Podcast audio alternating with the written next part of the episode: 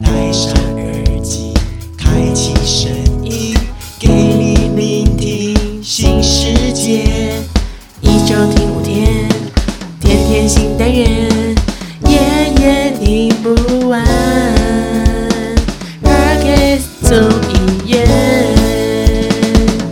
你现在收听的是 Podcast 综艺院，我是米娜，我是 Kofi。好，停了！今天米娜整个特别亢奋，就是亢奋到我已经就是不知道如何，你知道吗？阻止她的亢奋。对，我今天很兴奋。对，其实兴奋的原因有很多，就是反正米娜呢，据说昨天发生了一些就是很奇怪的灵异事件，所以导致于我一整晚没有睡，所以导致于她就是非常的亢奋。那就是趁着她还很亢奋的阶段，赶快来录一下音，这样子。对，今天 Kofi 很就是慵懒，我们是大反比。我今天很就是很低迷，就是要跟各位报告一下，就是我的新电脑终于正式开始启用了，所以看起来很不开心欸。正常应该说终于来了，应该要这样子才对啊，就是哦正式启用了。没有，我觉得就是一个很大的一个石头压在我的肩膀上，然后终于把它卸下。就是你知道，我前一阵子就是睡不好，就是我每天都在看一些电脑相关的资讯啊，然后瞬间我都觉得我好像是一个变成很会组电脑的人，然后我身边朋友就问说：“欸，那你觉得电脑怎么样？”然后发生什么事情又问我，然后就觉得说，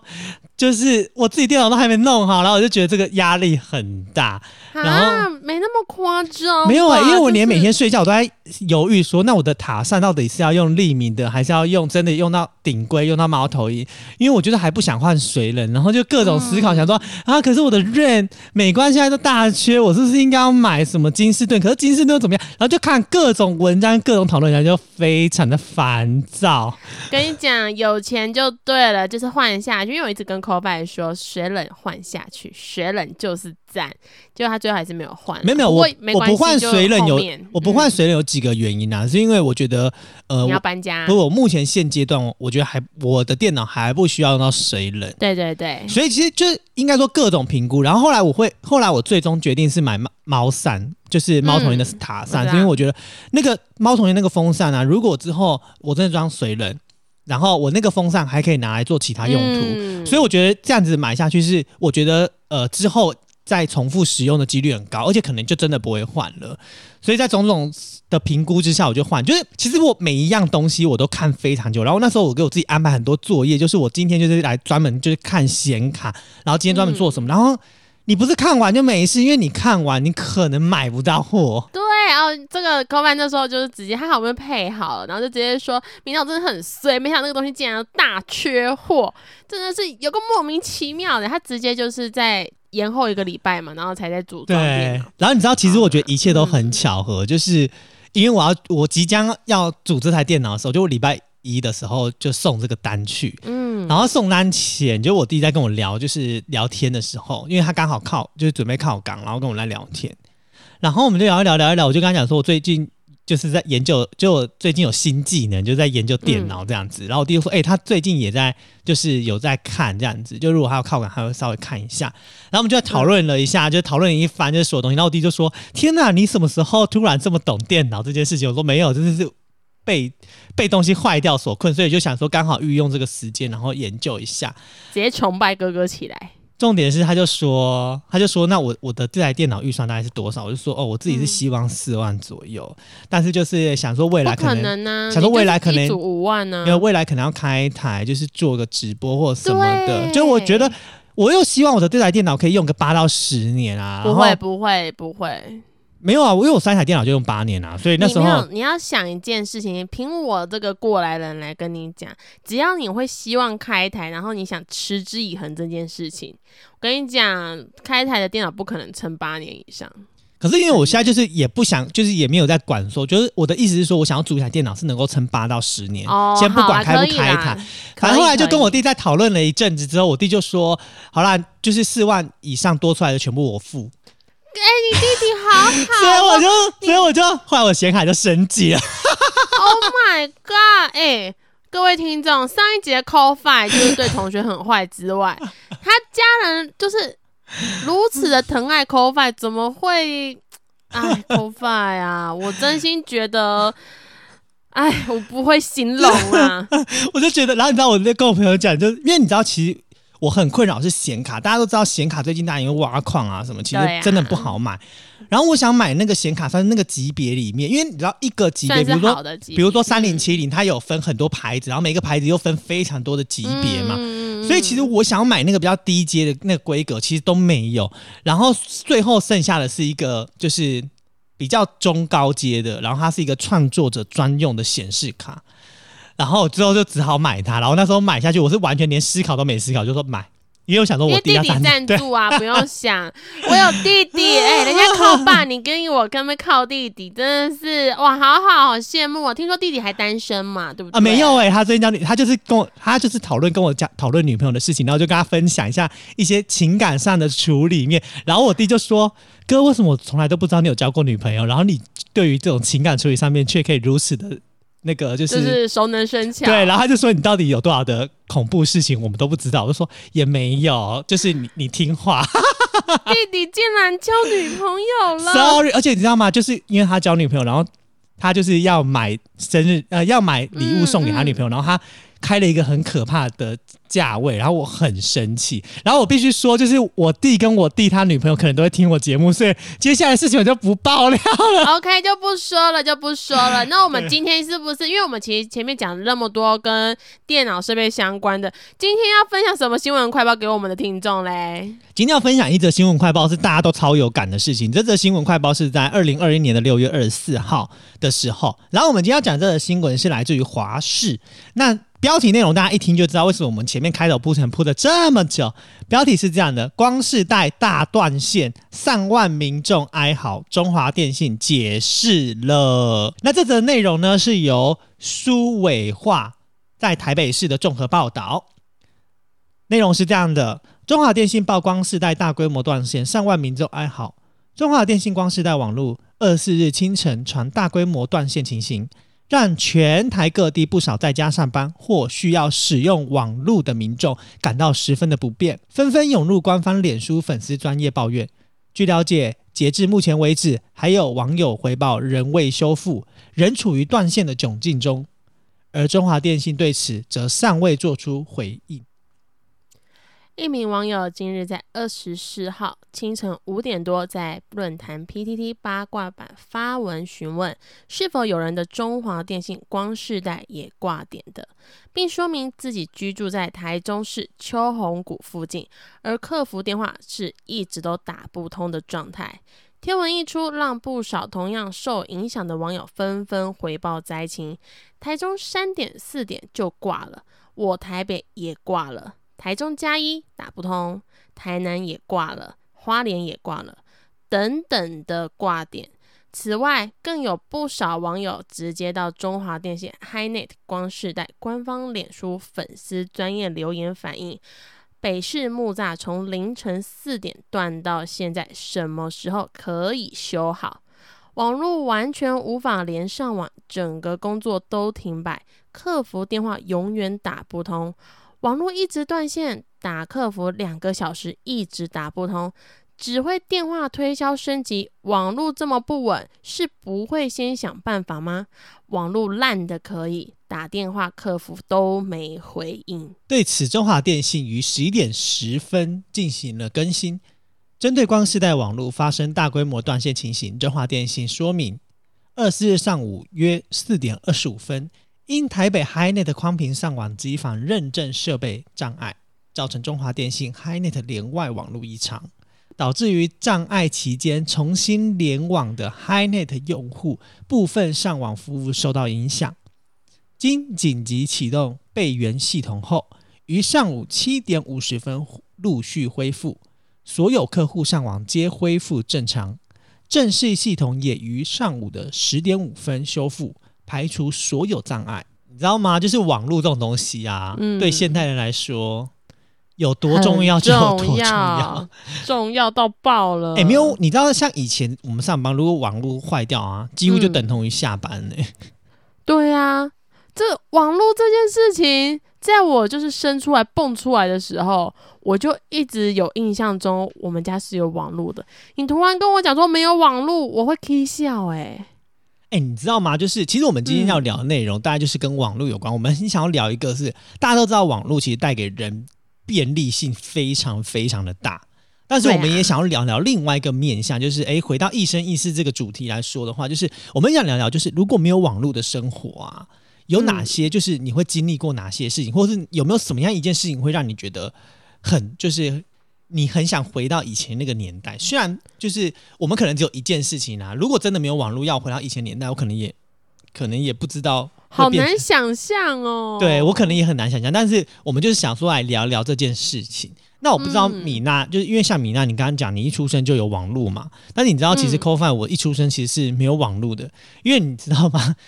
大家就是来做一个小知识小科普，反正然后每一集现在 Kofi 都变成这种小小微知识的输出量，对、就是我想跟大家分享一下 Triple W 这件事情。大家都知道 Triple W 嘛，那对你们知道 Triple W 其实是在1991年的时候才有这个东西嘛？那 Triple W 的意思是，Triple W 就是那个所谓的全球资讯网、就是 World Wide Web。嗯，对，就是 Triple W。我们每次不是打网络 Triple W 打什么什么什么什么？对，就是这个全球资讯网，其实是从1991年才成立，那其实至今才30年的历史哦。所以你看，其实由网络开始一直到有就是这种设备的更新跟进步，其实是非常非常的快速的，还不到一个世、就是才30年的历史，它就可以走到我们今天发展的这么快速的一个层面底下。我不知道你那你知不知道，就之前啊，像你家我不确定有没有，但我们家以前哦、是用就是找电话，不像是现在我们就是 Triple W 打上去，然后搜寻比如说 Podcast 众议院，然后就可以立刻找怎么联络到众议院。然后以前我们不是，以前我们是要翻那个电话簿，就是会有一本，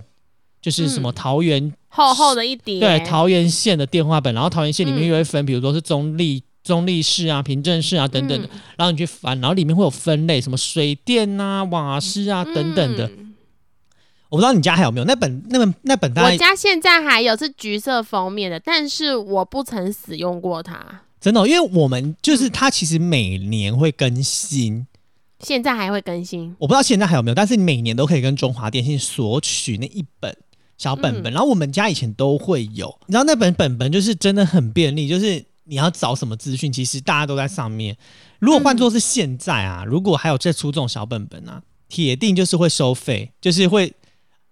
有那种大小版面问题，各自那一些是不是？没有没有，因为店家本来就没有各自问题啦。对，然后你知道那些本本啊，那些本本其实版位也有分大跟小，就有些人的电话是只有名字，比如说 Pocket 中医院，然后电话号码，但有些人是一个格子，像找工作那样，他一个格子，他可能还要上边，他说 Pocket 中医院就是给你好看，类似这种，他就可以再给你多增加几个字，然后他榜位就会对，他榜页就会比较大，对，那个东西叫就叫黄页。就你知道其实现在中华黄页还是有这间公司哦，好像有听说过。对，然后我不知道你们以前还有没有就是遇过，就是如果翻那个电话本本，如果翻不到的话，你们会怎么办？翻不到怎么办？我不知道，你跟我分享。翻不到就是打104查号台啊、我知道，你讲这个我就知道了。104有，对，就是要打电话去104，然后查号。然后你们知道另外还有一件事情哦。它除了104查号台之外，其实还有另外一个查号台是105，它是负责长途的，长途电话的查号台是在105、所以如果你找当地的，你就是找104就可以。104，哇塞，我有听104这件事情啊，但是我都不曾使用过。你知道以前104有多厉害就有多厉害，它那个查号就是很像现在的网络系统。你刚才讲说，我想要问一下，就是比如说我想问一下中立火车站附近有没有什么瓦斯行，然后他就立刻帮你寻找，他说哒哒哒打出来，他就立刻他就说，他说你好，中立火车站附近的瓦斯行目前帮你罗列的有3间，第一间为什么什么什么，第二间为什么什么什么，第三间为什么，他们电话分别为第一间什么什么然后03哒哒哒哒哒哒，第二间什么什么，然后告诉你。然后或者是他还有另外一种服务，就是你跟他讲那家店的店名，比如说我要查的是中华电信，然后他就说帮你搜寻到中华电信的电话是叭叭叭叭，然后也有可能会找不到。然后重点是找不到很妙哦，如果你有电话的话，你也可以去更新。我们可以自己去更新。对，很酷对不对？要找谁更新？你就打电话过去啊，没有你打电话去104跟他说我要更新，对，你要跟他讲说就是什么什么什么什么电话，然后可以更新，然后他会帮你更新电话。哦，原来如此。但是如果我没记错的话，就是现在104是还存在的样子，可是我们的那个电话簿好像已经都没有了，只有网页版吧。我不确定那个电话版还有没有，但是104还存在。但是你知不知道，我们以前啊是多会善用那个三码的电话号码？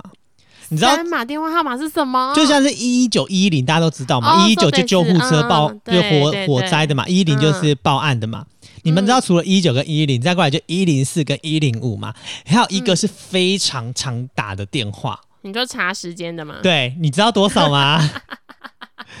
你是忘记了？我忘记了，它是117报时台。117，你知道吗？抢那个什么演唱会门票啊，或者是抢一些限时的那种东西，就一定要拨117去跟他对时。这是假的，因为我觉得，因为117以前很方便，然后以前就真的没有这么多手表啊什么有的没的电话，然后大家都会去打117来去报时。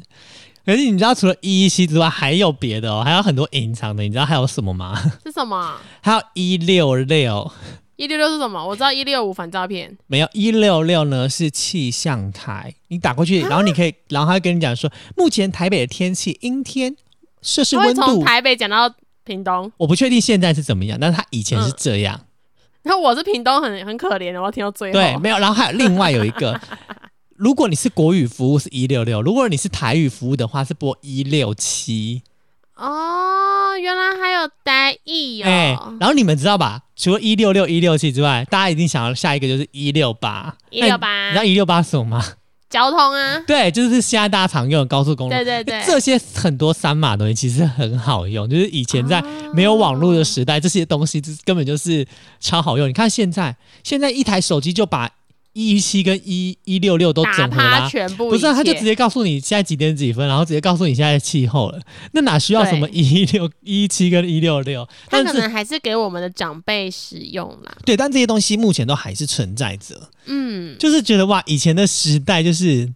很多事情都不同了，我们已经是医化时代了。没错，没错，就是你知道，其实我后来就是找这个资料的时候，我有看到，就是我觉得。有一句话讲得很对啊，他说我们总是会觉得当科技进步到一定的程度的时候，人就会常常被科技就被一件事情给制约。这其实也不代表是指科技，就是可能某些东西它发展到一定程度的时候，我们就很容易被那样东西给制约，会仰赖这件事情。对，所以其实他说就是没有什么是需要立刻看见的消息，或者是立刻回复的讯息，就是在讲即刻性这件事情。因为我自己觉得啦，因为资讯的方便，就像我们上次讲到那个在家办公这件事情啊，很多人有感嘛。那其实真的是这样，就是因为我们在家办公了，或者是因为我们网络的发达，所以导致于很多的那种即刻性的东西，会让我们变得很焦虑跟很焦躁。那这样子太即时性、即刻性的东西，其实也会让我们很多时候在思绪的整理上，会很容易被打断。所以对我来说，我觉得这种太即时性的东西，其实反而对于生活来说是一种，我觉得有一种微倒退的感觉。所以我最近在居家办公期间啊，我也尽量的让我的资讯简单化，就是原则上来的讯息，我都尽可能的不立刻回，除非是我今天真的闲了，或者我今天真的空了，不然我就会让我自己尽量不要处于一个 every time 的在回讯息的这种情况底下。因为我觉得这件事怎么这么好啦不是，因为我觉得这件事情其实会让我觉得我的生活变得太紧凑，你会失去了很多保有你自己的空间跟时间。这也会导致于这也会导致于很多人会觉得说，你怎么今天，比如说你这个时候你可能在煮个东西或者在弄个东西，然后你稍微消失一下下，大家就会可能有些人就会觉得说，Kofi你怎么不理我了？你怎么不干嘛了？我就会觉得说，这样子好像确实会让别人对你的这个人的印象设定在你是很及时的。所以我现在的情况就是，我明明有看到讯息，或者是我明明知道你有在回我，可是我就不想立刻回复，因为我觉得我得先完成我手边的这件事情，我才想要再去处理其他事情。所以我觉得这样子的一个如何善用网络的方便，又找到你比较不容易被打断的那种思绪底下，我觉得是对、我觉得是很需要现代人去学习的一个环境。那米娜你自己有没有什么东西是你觉得网络带给你的不便，就是其实没有网络这件事情其实对你来说可能影响性没有那么大，反而会觉得没有网络这件事情对你来说是比较 OK 的？我要先说一件事情，刚刚讲那个就是关于思绪嘛。那其实因为疫情，我也真的都在家里，能不出门我就尽量不出门，所以我已经关在家里足足1个月之久了，从15号开始到现在嘛，我基本上呢只有出门过1次。那就在近期呢，我也想脱离关于网络的资讯啊，想要跟朋友更近距离。可是因为朋友之间一定都是透过网络嘛，所以你刚刚在问我说，如果没有网络，我就很认真在想，那我还有朋友吗？因为这个社会上真的太多人在仰赖我们的网络啊、社群媒体，又或者是这一些网络游戏等等的交友方法。所以对我来讲，如果今天没有网络了，我好不好会真的很认真当图文作家因为其实 Kofi 也知道我最近就开始研发第不知道几项的新开发能力就是开始作画了嘛对，学习能力之快的我就想说其实我以前就一直想要做一个文青，然后想要做一个作者，所以如果今天没网络，或许我真的可以很专心钻研，把我自己的思绪、情绪还有情感表达得更好，这是我的看法啦。所以网络的不便令我反而是联想到联系还有情感的这一块。可是因为没有网络，搞不好大家情感会再更紧凑一点。我还记得以前没有网络这么发达的那个过程，大家是会背彼此的电话号码你家的电话我也记得，你后来有的手机号码我也记得。现在跟你讲，自己父母亲兄弟姐妹记得就差不多了，或是你自己另外一半就记得 OK。 有时候我自己会忘记我的电话号码，我想说我的电话号码几号这个就是科技的发达，然后一不断的进步演变成这样子，甚至大家可能不用电话了，都用LINE。 对，我现在就要讲这个，就是根本没有在用电话。你知道连一堆店家都没有在用电话号码联系，就直接用 LINE 说来你要加小老鼠加我们的官方的 LINE 或者是 FB 的那个讯息啊，如果有问题他们就再透过电话。对，我就觉得就是好像越来越冷漠了，没有温度。就是想到以前那个年代啊，就是我记得还没有就是通讯软体这么便利的时候，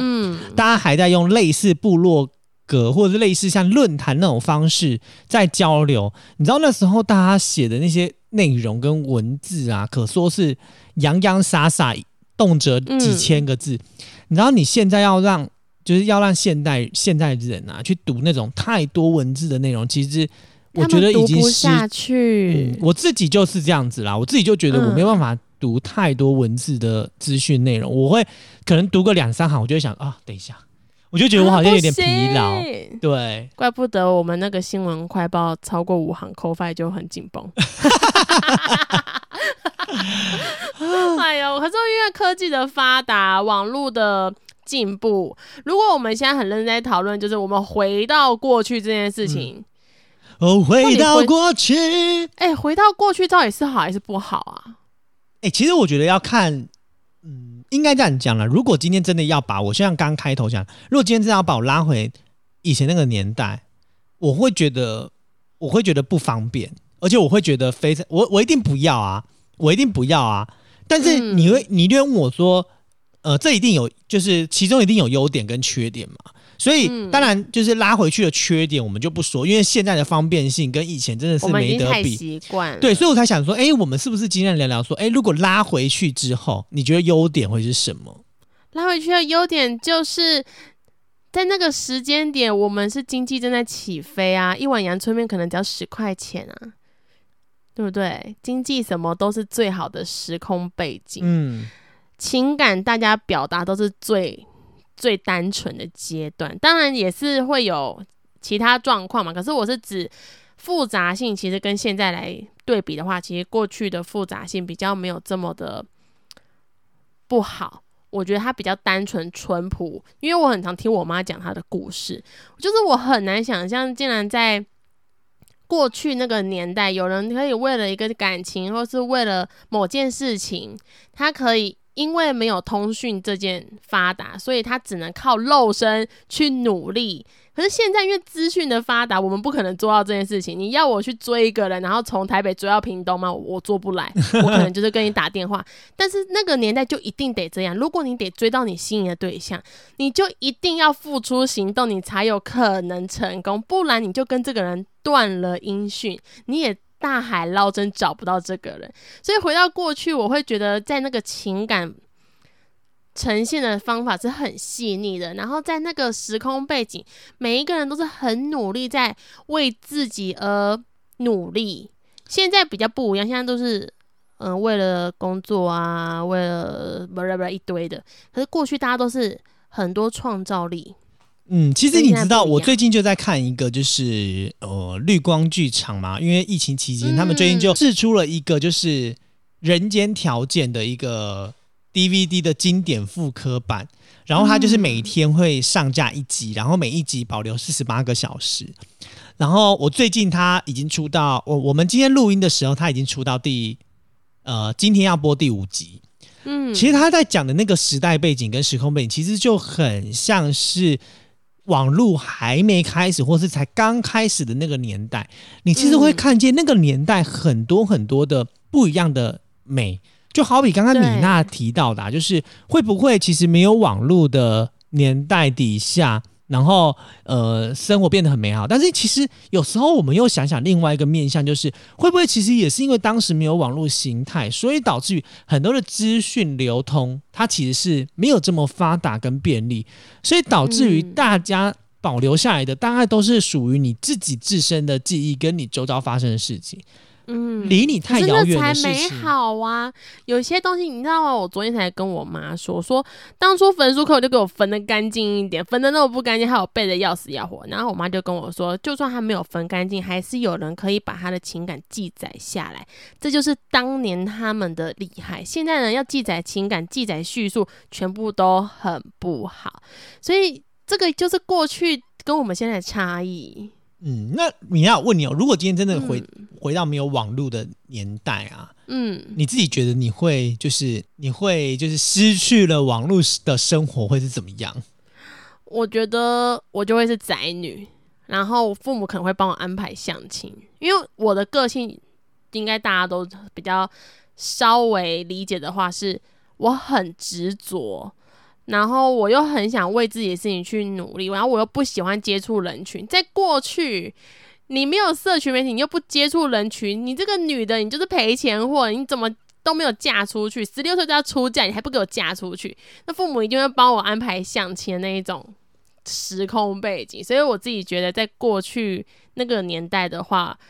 我肯定是会接受父母的安排，接受相亲，然后可能嫁到夫家，然后被鞭打的小丫鬟之类的。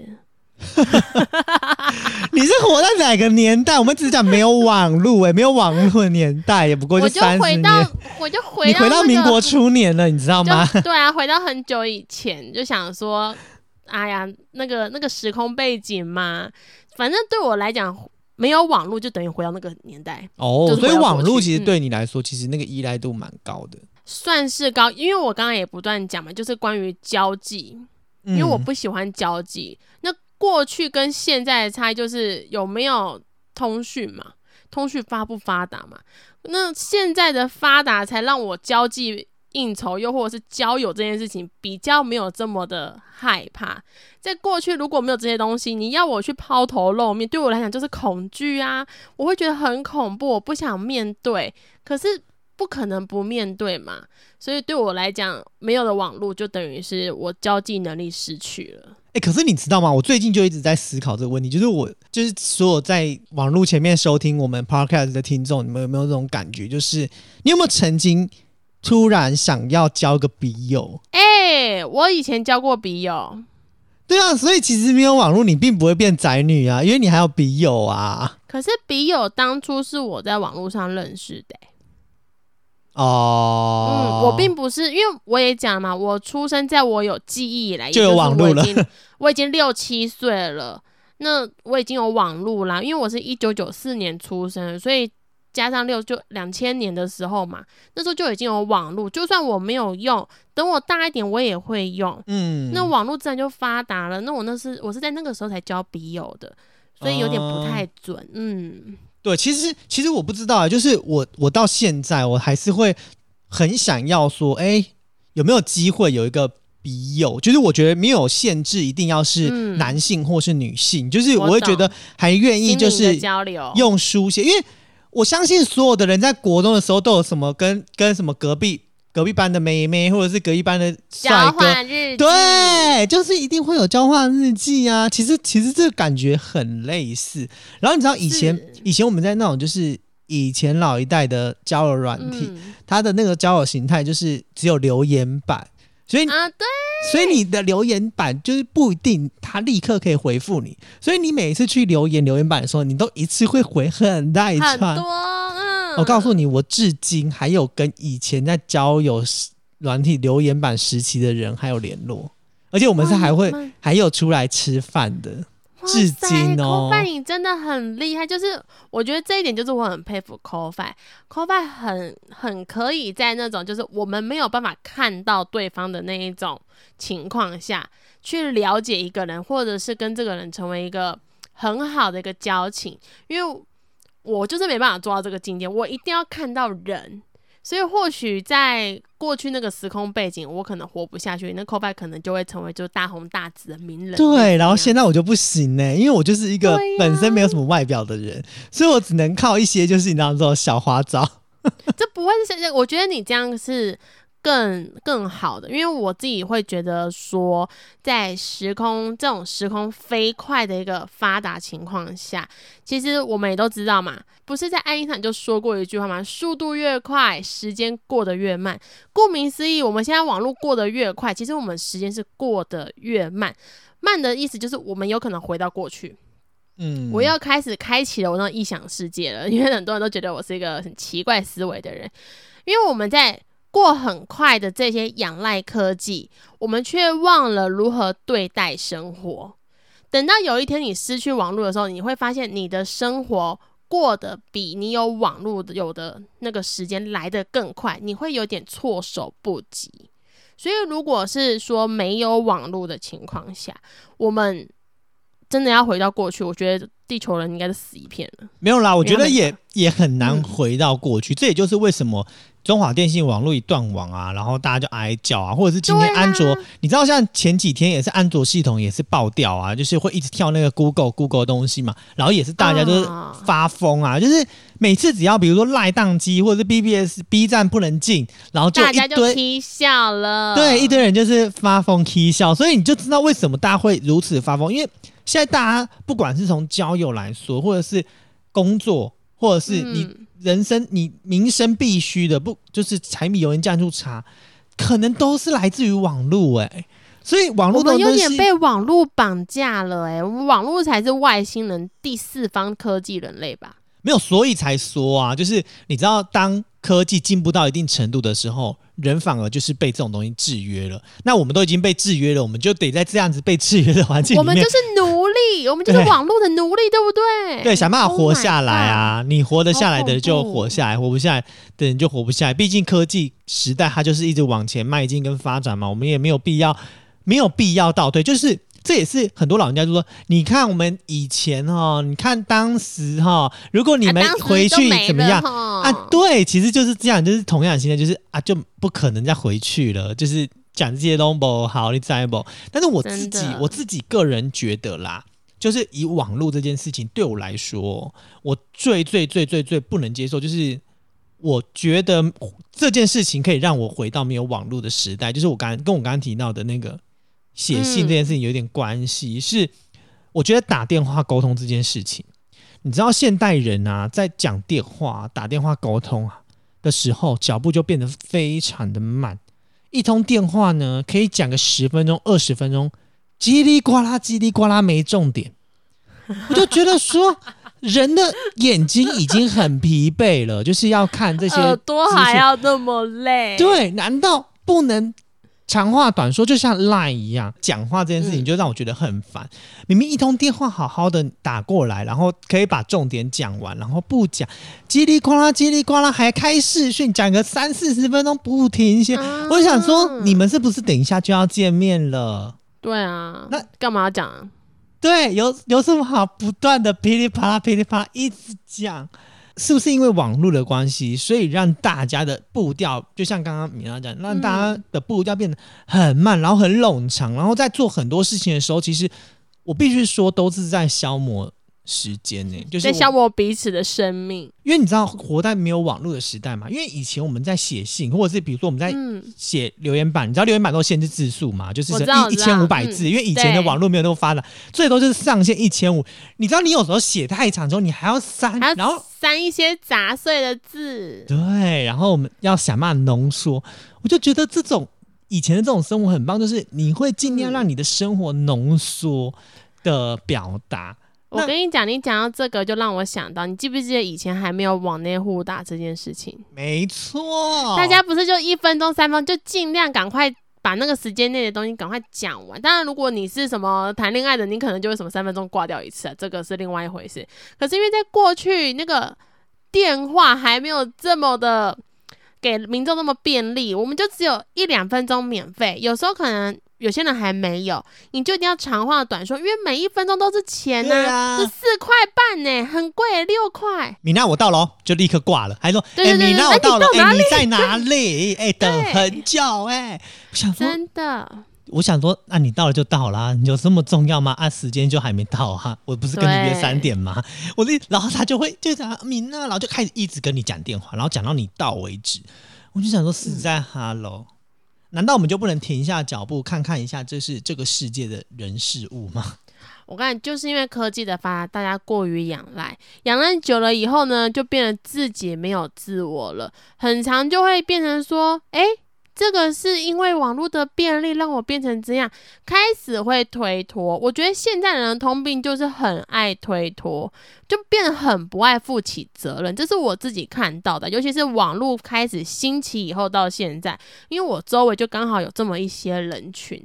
很喜欢仰赖网络，他们真的是离不开手机离不开网络的那一些人。像我跟 Kofi 还是离得了网络的完全可以离开，我们可能就去看电视或做其他的事情都可以。但有些人就不行，他无时无刻就要上网，不管怎么样，上厕所吃饭他就是一定要滑个 Facebook 他才甘愿。这种人他很，我觉得不知道是网络的关系还是个人的人设问题，我不知道，但我觉得只要离不开网络的人，他都对自己蛮没有负责任的。因为他不知道自己时间过到哪里，他也不知道生活过到哪里，他从头到尾就一直在看他的社群媒体。所以对我来说，网络等于让人类成为惰性的开端。没有，其实我觉得另外一部分也是一种对自己的不自信的表述因为你开始不自信了，你就会开始想要滑手机，然后你要开始想在手机里面找寻到可以跟别人谈论的，不管是共同的议题话题也好，舒适圈，你希望你可以跟别人都在同一个同温层内，所以你才会想要透过网络然后想办法去跟风。所以我觉得网络这种东西真的是当然对我们现代人的发展来说，当然一定是有好没坏 啦，但是就是如何在网络在使用方面然后去做一个很好的瓜分，就是让你自己的人生去做一个很好的安排。我觉得这会是现在这个年代使用网络过度的人应该要去思考跟去思想的这件事情，我觉得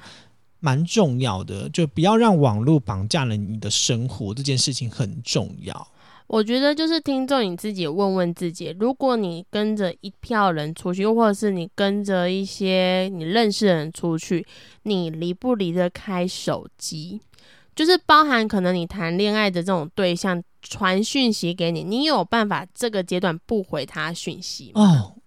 对不对？这个就是一个很好的问题耶。像我自己啊，我比如说我今天跟朋友出去玩，比如说不管是去小琉球，或者是去垦丁，或者是去哪里，我只要跟朋友出去玩我的手机原则上就变成相机，我是不回讯息的我是不回讯息，而且就是我会，然后别人如果别人真的是有急事找或什么，那是另当别论。我觉得如果你是因为工作或者因为什么情况，然后有特殊情形是在你要出门出这趟远门之前就被排定的事情，那我觉得那是无可厚非的，那没办法。但是你知道我最讨厌的人是那种就是你出去玩然后他不断的在分享，我就想说我们大家就是一起出来，你有必要这么及时的 right now 的分享吗？你不能回去再分享吗？像我自己我去香港旅游的多次经验，我就是每天回到饭店，然后我会整理一下我的思绪，整理一下我今天旅游出去玩的整个过程跟情况，然后才把所有照片整合然后一起发。我觉得有时候可能就是因为人的网络太发达，如果你今天去国外你只有1G 的网络量，你还会这样子吗？或者是你今天比如说你今天能传的讯息量它是被锁定被限制的，你就不会这样子去疯狂的做这些事情，你也不会觉得你的生命有所不一样。真的，出国网络漫游，因为现在其实比较便宜。以前我们网络漫游，你要去7天，不管去哪里哦，去欧美更不用说，更贵。短短7天在亚区，你就要花1-2000块，你才有可能网络用到你可以适用的量。我们在那个时空下，我们都会觉得说，我要怎么精简，我们要做哪些有意义的事情，透过网络去做查询。可是因为现在网络因为很方便嘛，你到国外基本上一天也才顶多100块200块小 case。 所以我觉得在这么多的资讯还有我们现在所说的网络的发展，每个人尤其是在听众，你们现在是靠声音来倾听我们讲的话，你要更加的倾听自己。如果今天你失去网络了，失去与空中这些人联系的时候，你自己可以做到怎样的自己？因为只有你自己知道，在接下来的生活里面，在没有网络的世界里面，你可以做到怎样的生活，你可以享受怎样的生活跟体验自己的人生。因为现在很多人因为太仰赖科技，太仰赖这一些社群媒体，所有的人生都在 Instagram 上面去拍照啊，发文啊，做一些很多不一样的分享，当然是好事情。可是如果当这些都没有的时候，你自己想要成为怎么样的人，那就不一样了。因为我跟 Kofi 两个人其实算是很标准的，我现在就算不发文，我可能有一天我等下旧的照片出来发，我们都没关系，我真的无所谓，对，或者也无所谓。可是就是我自己觉得说，如果你是真的网络成瘾症的这一些人，真的网络一停摆你会很崩溃，会歇斯底里到不行，或者是觉得自己要往生了，你可能真的要好好思考，如果真的有一天没有网络了，你要怎么办？其实这就是有些人他很想要在网络上得到一些影响力吧，他可能就我就是说，这算是一个我觉得没有自信的表述，没自信嘛，就是对不对？如果你今天在你的人生当中过得很有自信的时候，其实你对网络的成瘾，你也会可能也没有那么高。所以我觉得这个有时候也是相辅相成啊，但是这没有绝对的怎么样，没有绝对，对，只是我们自己就我们目前现况的看法来说，但是这种事情一定都有很多的例外存在。那你们会是什么样的人？我们也很想听听哦，就是如果今天没有网络，你们有没有一件事情是觉得没有网络是好的？那也欢迎你们可以分享给我们，因为其实我们也觉得说，在网络这么发展情况，大家有没有真的冷静下来去思考过这些问题？会不会没有网络我们活得更久啊？不一定啊，可能会活得不久吧，因为你光联系啊医疗啊什么，你可能现在有一点点小疾病，你可能就会上网查询啊等等之类的啊，所以这就是没有绝对的怎么样。但是不管今天我们活在什么年代，但是我们现在就是生活在这么高科技发展的世代底下，那我们如何与这个高世代发展的科技呢去做一个连结，去做一个平衡，找到一个属于我们自己最舒服的那个状态，那才会是最棒的你们。那不要总是让这些科技啊去影响你的生活，好像我今天不发文了，我朋友们会觉得我好像不见了，那好像我没有被关注了，放心，没有人在意这件事情。对，但是其实你要告诉你自己，这些事情其实都不重要，重点是你怎么过好你的生活。真的，充实自己，爱惜自己才是棒的。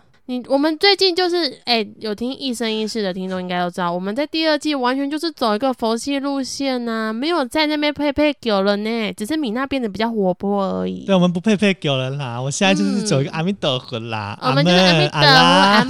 们，对，就是全部都眷顾啦。不管怎么样，我觉得听众自己在听我们的节目，又或者是听这一集网络世代的改变，其实每一个人都蛮知道网络一定都是有好有坏，只是自己怎么对待网络这个依赖而已。对啊，那另外最后节目的最后尾声的时候，想要跟大家来做一个小小的宣传一下，就是呢非常感谢我们每次在就是 Mr.Buzz 上架的时候啊，因为有米娜的那个美丽的呼唤，所以很多的听友们就会去我们 Mr.Buzz 上面按赞啊，然后也会留言嘛，那也非常感谢所有有留言的，不管你是留一个赞，或是你留一个 good， 或是你留一个笑脸，或是你有留言内容的部分，那原则上 Kofi 都会回复你的内容，没错， Kofi 最棒了。对啊，就像我们之前有一之前我们上礼拜那个诈骗的那一集啊，就有一位我们的听友酷酷，他叫做张逸云，他说他的钱全部被诈骗光欸，Oh my God， 真的是可能想给他呼呼这样子。然后我们